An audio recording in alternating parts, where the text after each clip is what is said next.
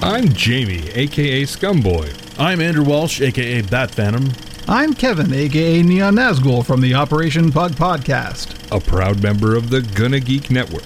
Just like the show you're listening to now. The opinions expressed are those of each individual host. Check out all the podcasts at GonnaGeekNetwork.com. And get ready because geekiness begins in three, Two, One.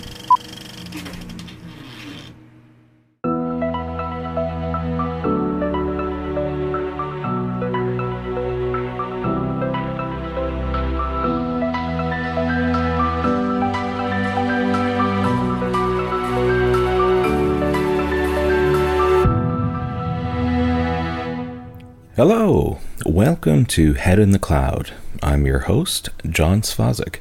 This is episode 11 of 2017. Well, this has been a rather interesting week. Um, with the latest malware that's uh, hit hit the world, mostly the Ukraine, uh, Petya, uh, or Petya, sorry, and not Petya, Nyetya, and of course a month ago, um, WannaCry. So it, this is uh, July second for anyone who's who's keeping track. Um, but just this past week, on Thursday, there was a massive uh, outbreak of another type of, of ransomware. And so I decided that this would be a good time for us to kind of take a step back from just uh, cloud-based security and things uh, in the cloud, and let's let's talk about uh, malware in general and what can we do to help prevent its spread because this is this is universal this is if anyone is in security this is a concern that we have it doesn't matter if you are in charge of uh, local corporate IT security, or if you're in charge of a data center, or if you have all your resources up in the cloud. The point is, there is uh, something that all of us can do. And obviously, the better that we can do our jobs at protecting our systems, the less successful these types of malware will be, which makes them less profitable, which should hopefully make them less prevalent. So, that's what we're going to talk about today. So, what exactly happened? Um, this is still kind of up in the air uh, when it comes to the Petya uh. There's actually two variants, uh, two variants, three names. Uh, so we're gonna we're gonna talk about uh, probably Petya and not Petya. The Nyetya Nyetya. My Russian is not that great. Um, is a variant that is the not Petya version. Uh, Cisco's Talos Labs uh, decided to to name it that. Uh, uh, Nyet, of course, being um, like no in Russian. Um, just a play on words. This love security. We're great at just coming up with uh, new names for pretty much anything just to get a little extra attention. These ones in particular were really, really bad, though. Um, the jury's still out, but the current consensus seems to be, uh, from a security professional perspective, is that the uh, the not Petya one uh, specifically was never meant to be ransomware. It was posing as ransomware, and it was meant to be destructive uh, because it didn't just uh, encrypt files. It actually deleted files. It actually destroyed systems. Um, it still popped up a ransomware notice, but was uh, was particularly nasty in that there was nothing to recover. It actually just destroyed everything. So we're not going to theorize on state actors or who started this or whatever else, but uh, about more than 60% of the infections uh, hit the Ukraine, and they were hit pretty hard. They were the first ones, and it wasn't a normal attack vector. This wasn't an attachment. This was uh, purposely focused on some accounting software, an update uh, stream for for or an update system for some accounting software that was required for the country. Um, can't remember the exact details of it, but it wasn't your typical, oh, it's a file attachment somebody just opened and it spread that way. um, it was actually targeted uh, for that initial uh, infection uh, point. Then, when it made it into people's systems, it started to spread like wildfire. It was looking for the same exploit as WannaCry for the uh, SMB shares, uh, in case anyone didn't have anything patched. And it also used, I think it was another two attack vectors that just helped it spread very much like a worm. Now, this is different than the WannaCry um, outbreak that happened um, in May of 2017. WannaCry actually was was looking for systems connected to the internet that uh, did not have a patch for their SMB shares. Why you would have SMB shares uh, that were insecured connected to the internet in general, I don't know. I mean, you, this is this is something that we're going to be talking about, of course. But this is how these things started to spread. So the Petya and not Petya uh, variants, they basically started with an update, but once they made it into the systems, then they started to spread like like mad. Right? So this was an interesting time uh, in terms of, of these these types of uh, these types of attacks. So, how can we protect against these things? Um, um, there's a couple of different ways we can we can take steps to uh, to deal with them. Um, but like I said before, this is this is something that isn't just for sort of local IT infrastructure or local data centers. If you are cloud based, there is always that chance and there's always that risk that your systems as well would be affected. Um, and in most cases, if you haven't done a good cloud architecture, uh, you may be more exposed than you know. Now, what do I mean by good cloud architecture? Well, things like having public and private seg- uh, segments of your cloud.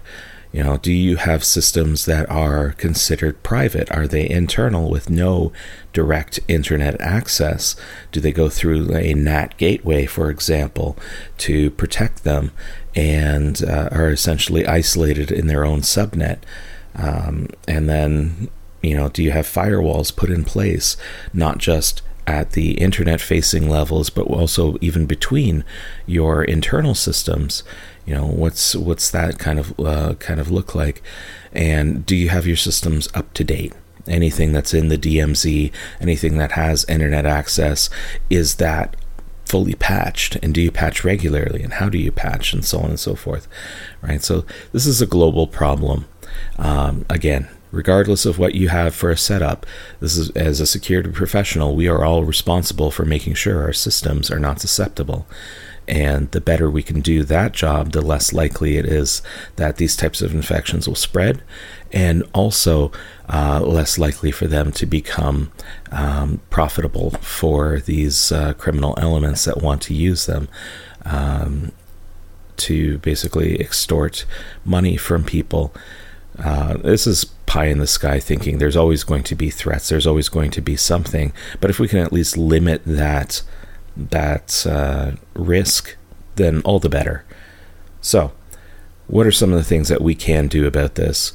Um, well, we can do a couple of different things. We can educate. Uh, we can educate our users. We can educate ourselves. We can keep up to date with what's going on uh, in the world. Uh, we can perform backups, right? Have system backups. Uh, if you have critical infrastructure, make sure that you have some type of backup for it, right? Back up the data, back up the actual system itself uh, by means of a golden image so that you have sort of this known state of a system that is good. Uh, and then you know, if there is additional configuration, look at configuration tools like, you know, the, the DevOps tools that we looked at before, Chef and Puppet and uh, Ansible and SaltStack and all these others, right? Take a look at those tools. I don't care if you're on a Linux system or a Windows system. Most of these tools will run on both. Puppet and Chef definitely. I think SaltStack works on both as well. I think Ansible is strictly a, a Linux or Unix uh, tool. But if you can't have a golden image that has your systems uh, completely configured such that you can basically spin it up and get a replacement, then take a look at uh, at some DevOps tools to help you with that fine tuning. Um, it will definitely uh, save you when when things go go awry. Um, we can block network traffic, right? So what do we mean by blocking network traffic? Firewalls, obviously, anti-malware tools, uh, antivirus, IDSs, IPSs. Eh, um, sure, just you know, if you remember our previous episode, we talked about uh, IDSs and IDS and IPS, and IPS tend to have a higher, um, a higher uh, false positive rate. So blocking with an IDS isn't really correct, but that kind of leads to the next point that we can do is monitor right? But before we get into monitoring, going back to blocking, if you have firewalls, have ingress and egress rules. Filter the stuff coming in and filter the stuff going out. Going out is a lot harder, right? Obviously, because we are unsure of what are the ports that I need to talk to. Well, take a look at the services running on the systems that you have the firewall rules on what do they need to do? Right? 99% of the time, they need HTTP and HTTPS, and maybe one or two others, depending on if you have your own mail server, for example, internally. Maybe you have your own DNS server internally. Okay, now we can start opening up a few other ports, right? But do the actual analysis. You know, set up Wireshark take a look see what's what's flowing through your systems. Take a look what's the outbound uh, connections like? Where what are the ports that they're hitting? You know do some due diligence try to figure that out. This is a bit easier if you're in the cloud and you basically have dedicated systems and dedicated servers that you have almost complete control over things in a data center environment that can be a lot harder uh, in a corporate environment again it can be a, a, a bit harder uh, you may also end up having users coming to complain to you saying, "Hey, I can't play my game anymore because the the traffic's not being allowed out." You know, so that's when you you know, show them the acceptable use policy and say, "Well, sorry, but this is what we're going to be doing." But uh, but even then, even the egress um, blocking, let's be honest, malware is going to be smart enough to start using traffic over HTTP or they're going to be tunneling back through HTTPS just to evade things like IDSs and IPSs to basically hide that traffic. Uh, HTTP for hiding from firewalls, HTTPS for hiding from uh, IDSs because the traffic will be encrypted and the IDS won't be able to actually see what's going on. But that leads again back to this monitoring step. This is another thing that what we can do is we can monitor we can have, for things we cannot block, we can at least try to monitor what's going on. That can be monitoring logs, that can be monitoring network traffic through an IDS or an IPS, um, that can be um, through just you know observations emails taking a look at threat intelligence uh, taking a look at blogs slack channels twitter even you know monitor what's going on um, in the uh, in various security channels uh, and try to stay ahead of these things. Then the next thing we can do is react. Right? If there is some sort of outbreak, we have to be able to react. And what are the steps to reacting? Well, it's not running around like a chicken with your head cut off uh, and trying to figure out, oh my God, oh my God, oh my God, what's happening. This is, we break it down into the, the standard sort of three steps for a reaction. You identify the threat, you isolate the threat, and you resolve the threat. Um, easier said than done. I think it was uh, Dave Kennedy. I was checking his Twitter feed when uh, Petya was uh, was spreading, and he said he's not seen something like this of this magnitude for quite a while. Uh, he assumed, or I think he said that he saw 5,000 systems get compromised in the span of about 10 minutes.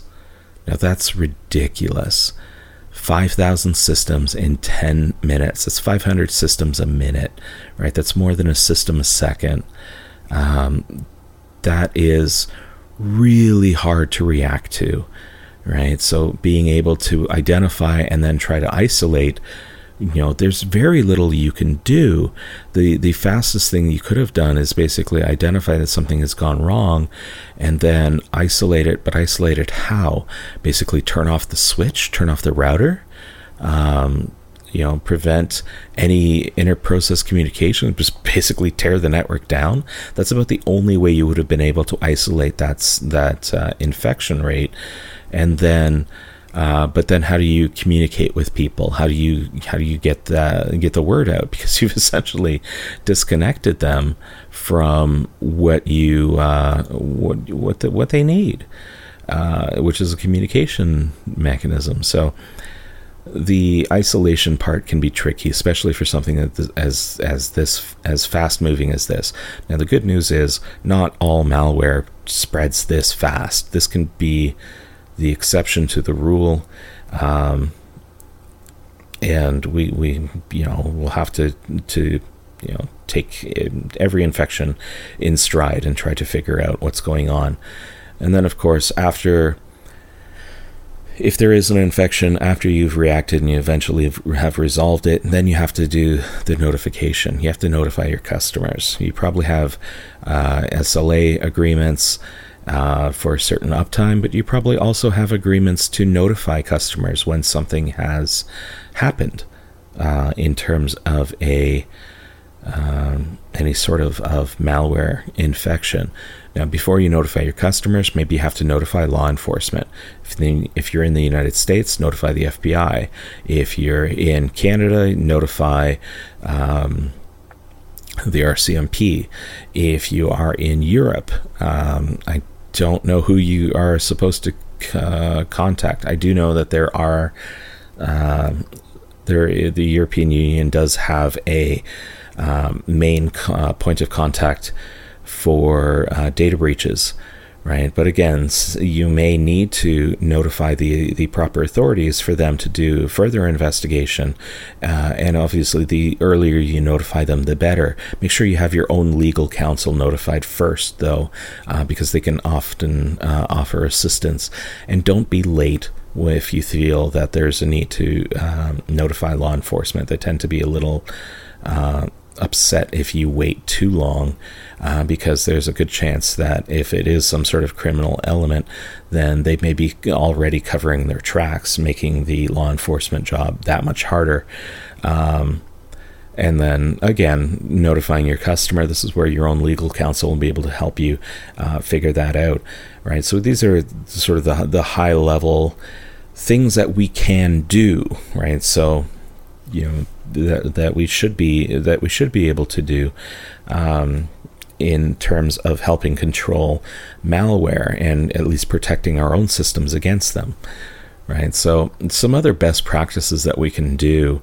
I mean, so far every piece of malware that has come out could have been uh, prevented if the systems were patched early and patched often for WannaCry, for Petya. These were systems, they were targeting systems that had patches that were available for months.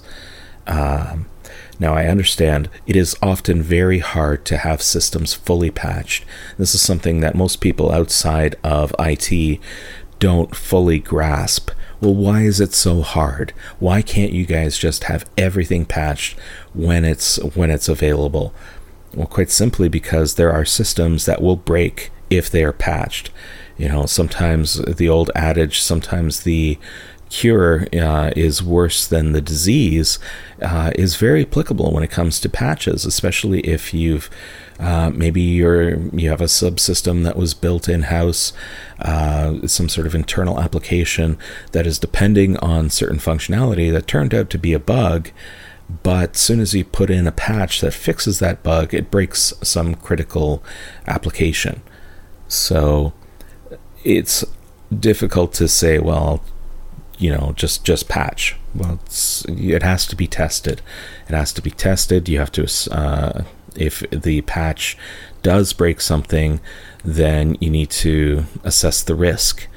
Do you risk patching the system by breaking your application, or do you risk just not patching and saying, "eh, this is behind a firewall. We don't necessarily have to worry about it."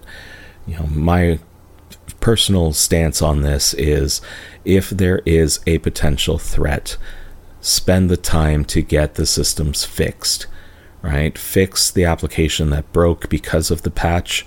You know, that should be a priority, but you definitely, you know, you can't leave systems unpatched, right? The, the most recent um, outbreaks have shown that this is. Uh, this is obviously not something that we can do. Yes, there is additional cost involved with that. So my my message to senior management is what is more important to you? Spending some time to fix an application that you guys have internally or having to explain to all your customers how your systems became infected because you didn't want to patch them? You know, what's more important to you? You know what is the business impact? What is more costly to you?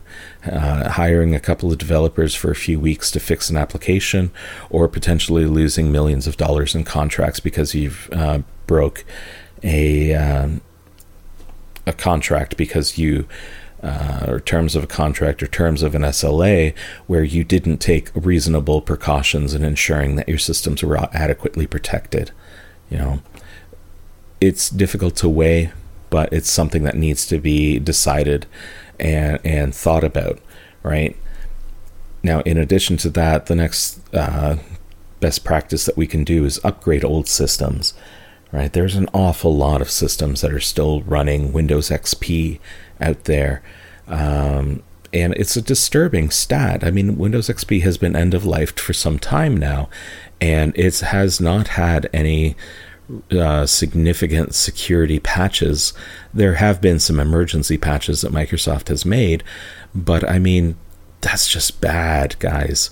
Um, again, it boils down to what's more important spending some money to upgrade the systems or um, having to explain to customers why their data uh, is at risk because you don't want to do the upgrades you know if you can stick with a long-term support version of an operating system like for example uh, ubuntu for linux they have long-term support uh, versions come out every two years uh, and they tend to go on for about 10 years i think seven or 10 i can't remember the exact number of years for the uh, security patches that they'll have for them but it's fairly long right uh, even Microsoft, they have probably a ridiculously long life cycle for their operating systems. Uh, and it's really a poor excuse to say, well, I don't want to upgrade. No one's telling you to upgrade every single time Microsoft comes out with a new version of Windows, but you should have a migration plan, right? And you should be able to try to migrate those systems. You know, there's, again, there's cost involved here, right? For example, uh, some studies that I was reading uh, um, have determined that worldwide, uh, private corporations have spent about a billion dollars US in 2016 paying out ransomware, um, and you know most of that ransomware could have been avoided with a few simple uh, simple fixes. Um, education and updating systems, right? You know, education is probably the biggest one.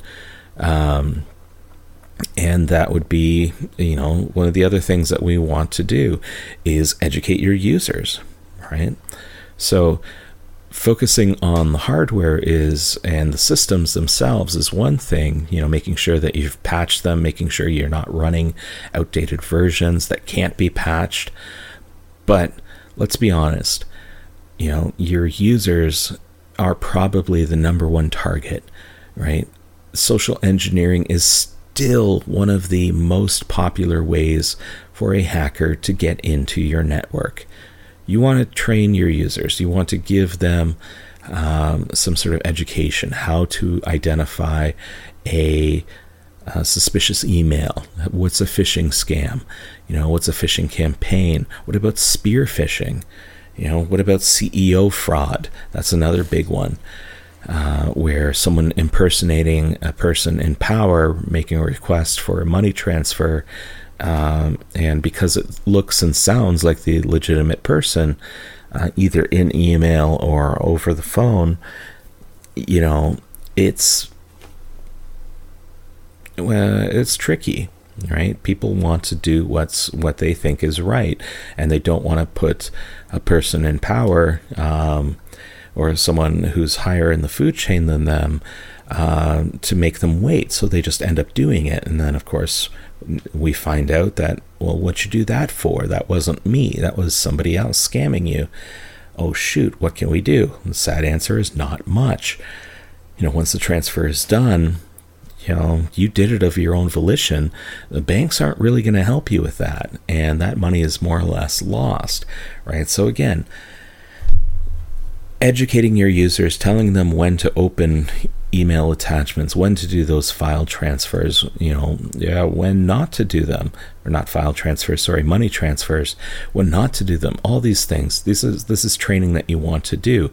Now, training in itself and the education of your of your end users uh, for security awareness, these are things that are. Um, you know tend to be the bane of the existence of most security professionals because most security professionals we're introverts. We do not like talking to people. We do not like interacting with people. You know do you have a learning and development uh, group within your company? Maybe reach out to them see if they can offer some assistance with that. But a couple of things i will say about uh, education. Um, don't don't please just do not think that doing uh, security awareness training once a year is sufficient. It's really not. You know, try to do something a little more frequently. You know, try to do it monthly if you can. Um, daily would be even better. Uh, if you have some sort of reinforcement training system that you can use that can just you know gradually offer little little suggestions, a little bit of feedback. You know, maybe not daily, maybe at least weekly. You know, just to give them a, a, heads up. Maybe even something as simple as a little newsletter that you can send out to people. You know, do a monthly lunch and learn. You know, invite people in, order some pizza. Say, hey guys, you know, just wanted to show you you know, this is why uh, we don't open email attachments and actually provide them a example, uh, set up something uh, yourself if you can to showcase what can happen if you open up an email attachment that is uh, uh, potentially malicious and show them how quickly something can happen.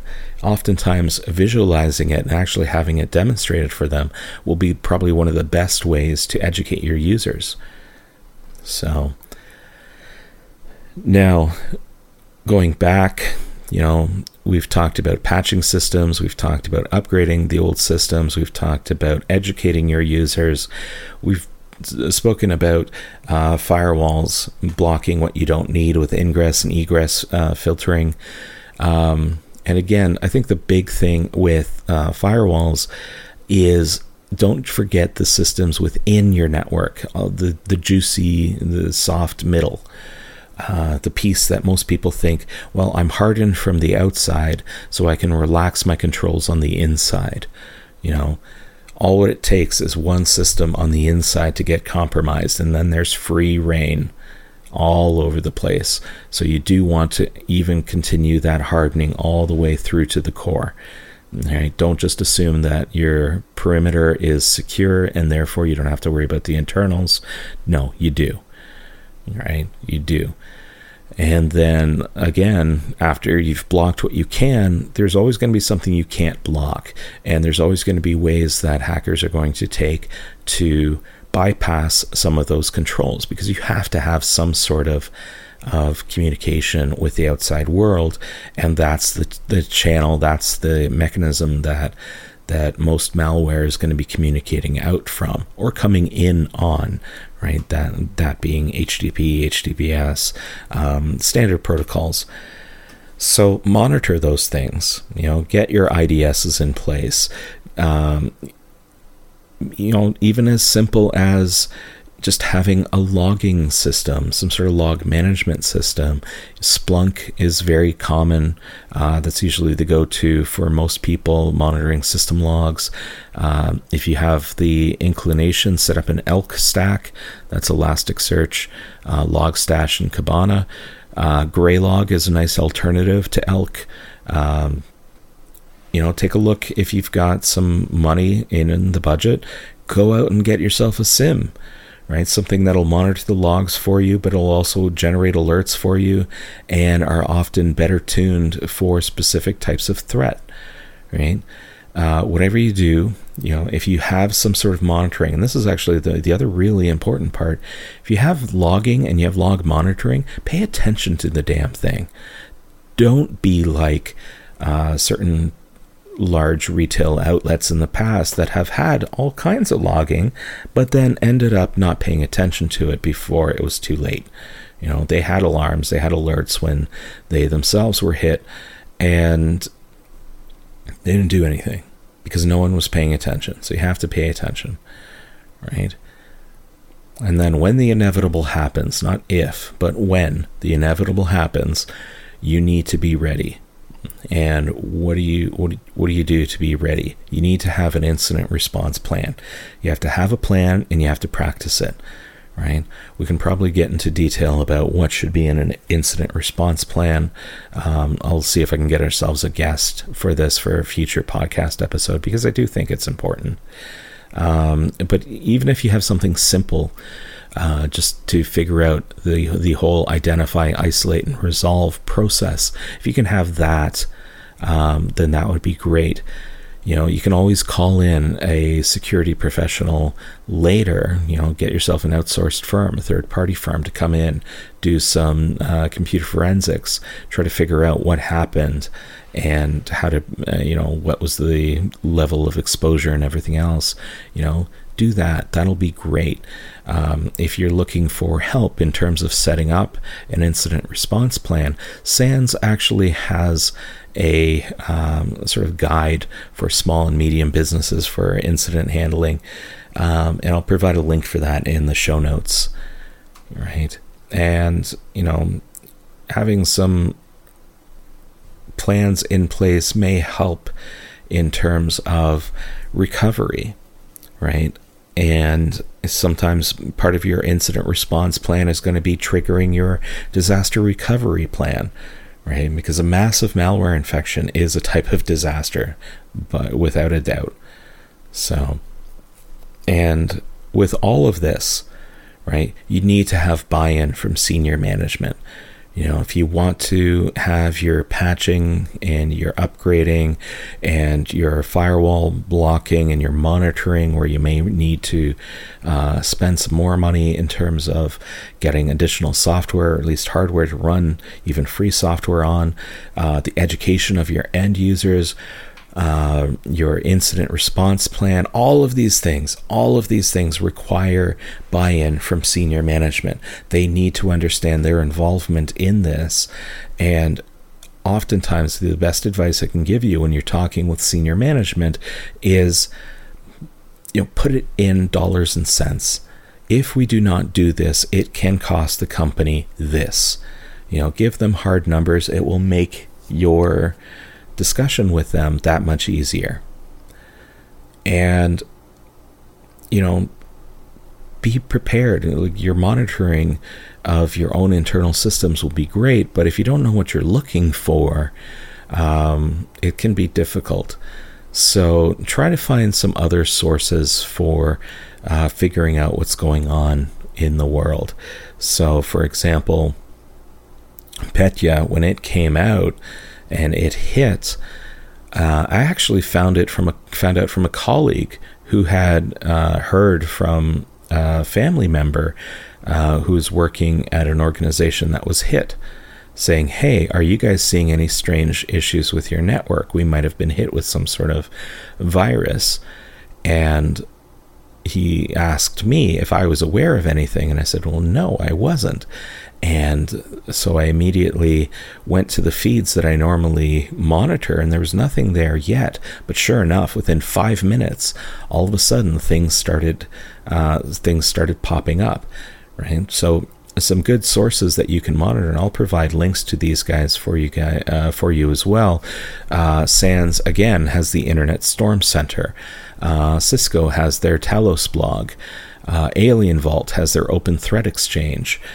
There are other commercial offerings that you can have uh, that you can pay subscriptions to, but those are kind of the big the big three that I tend to uh, lean on. And then of course Twitter. Um, oftentimes, if you are following a bunch of security professionals, all of a sudden those feeds are going to light up because these guys are going to jump on these things as quickly as they can to start identifying what's going on. Um, likewise, there's often Slack channels for various um, security related websites as well where people will start buzzing about what's going on there irc channels if you're if you're really old school and uh, know a couple of those you can go there as well right but obviously not only do you want to monitor everything, but you need to know what you're looking for.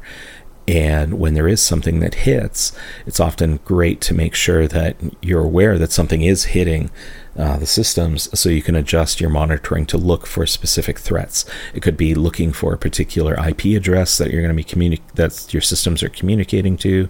Could be a particular port, could be a particular signature, could be something. But there's a lot of really, really skilled people that are out there that are looking for uh, these types of threats, right? So malware, in short, is is a huge danger to all of us, right? It doesn't matter who you are, it doesn't matter what your organization is, uh, it's bad. And oftentimes, once malware is released, especially for something like that's kind of worm based, like Petya, the people behind that malware they can't really control what's going on. They can start, they can say, we're going to put it here. But if it's really bad, uh, and if it's worm like, they don't have any control over how it's going to spread. So it's it's herd immunization, right? The more we can immunize our systems by preventing infection like this, the better for everyone in general because we can slow down the spread and we can we can better control and, and protect ourselves, right? So, you know, the better job we do, the better for everyone, right? It's it's a team effort here it's definitely not an individual. Well i'm just going to protect my own systems and you know i don't really care. You know the better that we can protect everything the better for for all of us. So anyway with that uh, we'll finish off this episode of head in the cloud. Uh, thank you for listening. If you guys want to reach out to uh, you know just chat or whatever else uh, you can find me on twitter i'm at john's not here you can find me on Facebook. Uh, Facebook.com slash my head in the cloud is the uh, fan page for the uh, for the podcast. Uh, the website is my head in the dot cloud. You can find me on Peerlyst. Just look for my name. LinkedIn again. Uh, just look for uh, look for my name there, and we're on the Gonna Geek podcast network. So definitely, if you're interested in any sort of geeky things, go on take a look at uh, gonnageek.com, and you can see the uh, the other podcasts and whatnot. There'll be links for all of these in the show notes as well. So yeah, let's uh, let's try to stay safe and uh, you know stay away from from any sort of nasty, uh, destructive malware out there. Uh, thank you for listening. Stay safe and have yourselves a great week.